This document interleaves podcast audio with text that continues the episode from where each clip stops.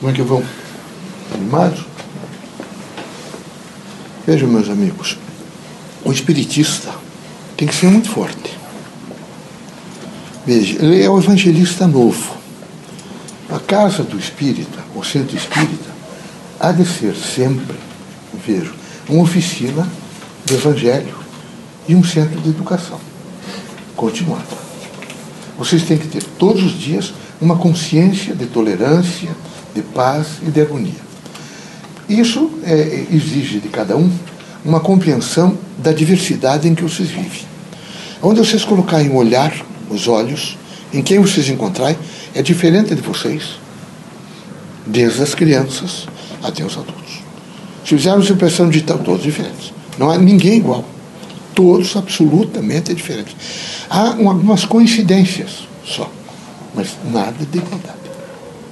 De maneira nenhuma. Vejo, vocês imaginem que a ciência pergunta até hoje por que as impressões digitais. Até hoje eu continuo perguntando. Ela não sabe responder.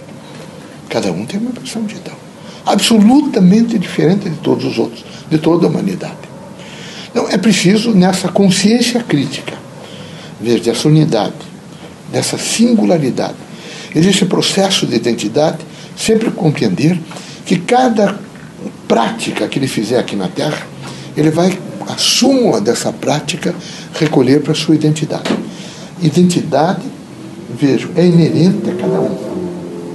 Ela não passa a terceiro. Eu erro quando eu digo eu tenho identidade com você. Eu não tenho identidade com ninguém, a não ser com Deus e comigo. Não há identidade fora desse binômio. Criador-criatura. O que eu posso ter é graus de sociabilidade, consciência, amor, fraternidade, mas identidade não. Então eu preciso estar muito forte para compreender essa significação extraordinária, complexa. É complexo, complexo. A doutrina dos espíritos trabalha sistemas complexos. Se vocês voltarem no tempo e pegarem, por exemplo, as obras todas psicografadas, vocês vão ver que no meio de todas as obras e de cada metáfora, há realmente já o chamamento para que vocês entrassem em prontidão para compreender, por exemplo, todas as transformações do final do século passado, desse século e desse milênio, como, por exemplo, a física quântica, o salto quântico. Está tudo dentro da obra espírita. O que é importante é fazer avaliação de conteúdo, que vocês têm extrema dificuldade de fazer. Então eu preciso realmente compreender isso. Compreendendo que há uma diversidade, e que é só através dessa diversidade que cada um vai realmente recolher um diferencial. Por que ele fez assim? Eu vou pensar. Por que eu olho para ele para aprender comportamentos? Nessa medida que eu vejo esse múltiplo na minha frente, esse múltiplo é extraordinário, eu começo realmente a me transformar. Quanto mais eu me transformar, vejo as profissões. Eu saio lá do curso de medicina com 20 e poucos anos, eu vou encontrar médicos, doutores, não é? Com que idade, já com alguns 40 anos, que na época, certo, vocês com 23 iam dizer que é velho, não é? Mas ficavam atentos para ver, desde as prescrições até o que ele dizia. Qual é a proposta dele? Você sabe, um copia o outro. E não é a cópia, porque cada um tem a sua identidade e tem uma maneira de fazer. Nessa maneira de fazer, ele opera a sistemática, evidentemente, da vida e as transformações que são tão necessárias e são, eu diria, importantes nessa conjugação de um cotidiano, dia a dia. Além disso, eu dizer a vocês o seguinte, vão receber, não é, grandes... eu diria assim, contrariedades. Ninguém está dentro da casa espírita, dentro de qualquer religião, imediatamente a casa espírita, o pastor, o padre, ou seja lá quem for, não é? O rabino vai imediatamente blindar vocês. Isso é um absurdo. Ninguém é blindado. Não há blindagem. Por que blindar? Aqui tem que passar pelas vicissitudes da Terra para entender um pouco, veja, o contingencial de viver na Terra. O que é importante é os espíritas evangelistas novos, compreensivamente postos para dar exemplo, é de que aconteça o que acontecer, veja, eles podem, veja, ficar um pouco, não é nem preocupados, porque eles são sujeitos e agentes de fé.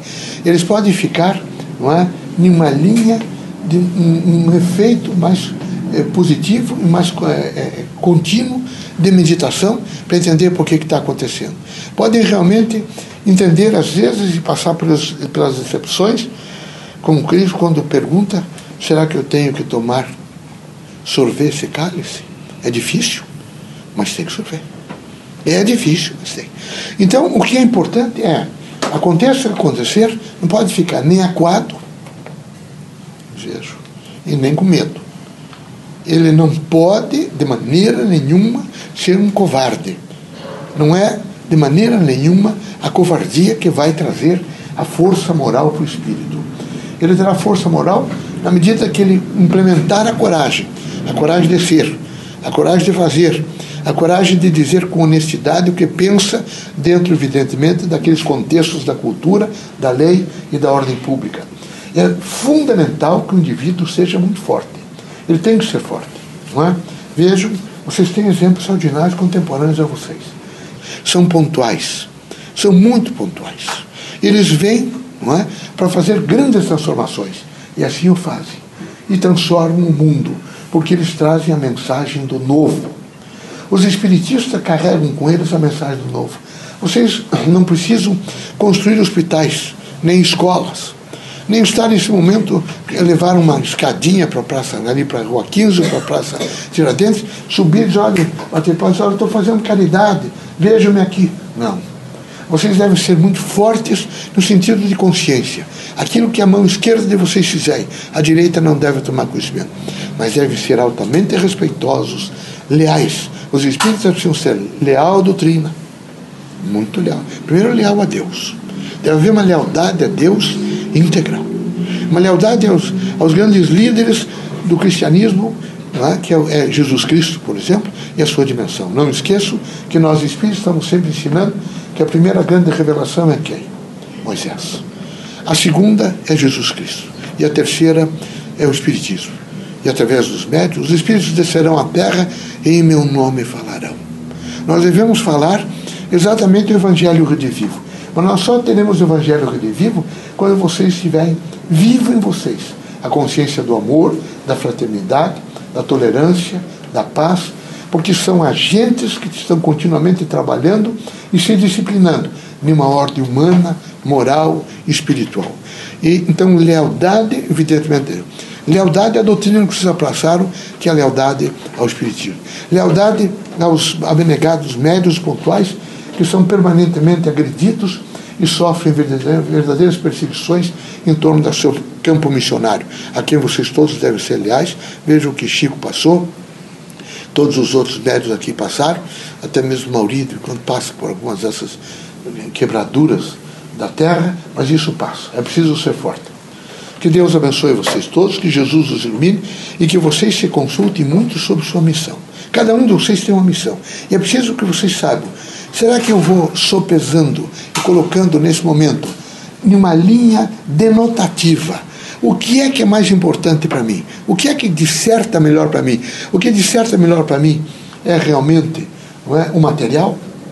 É ter casa confortável, é estar nesse momento imitando aqueles que se dizem ricos, potencialmente ricos com dinheiro, ou é aqueles que são ricos pelo espírito? É melhor ser rico pelo espírito.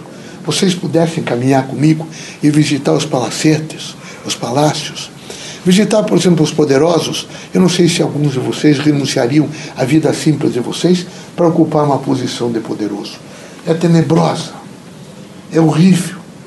É horrível, realmente. Então, deixem a cada pássaro o seu voo, a cada campo as suas flores. Respeitem a diversidade e entendo a significação da grande construção humana através de cada um de vocês. Que Deus os ilumine, que Jesus os ampare.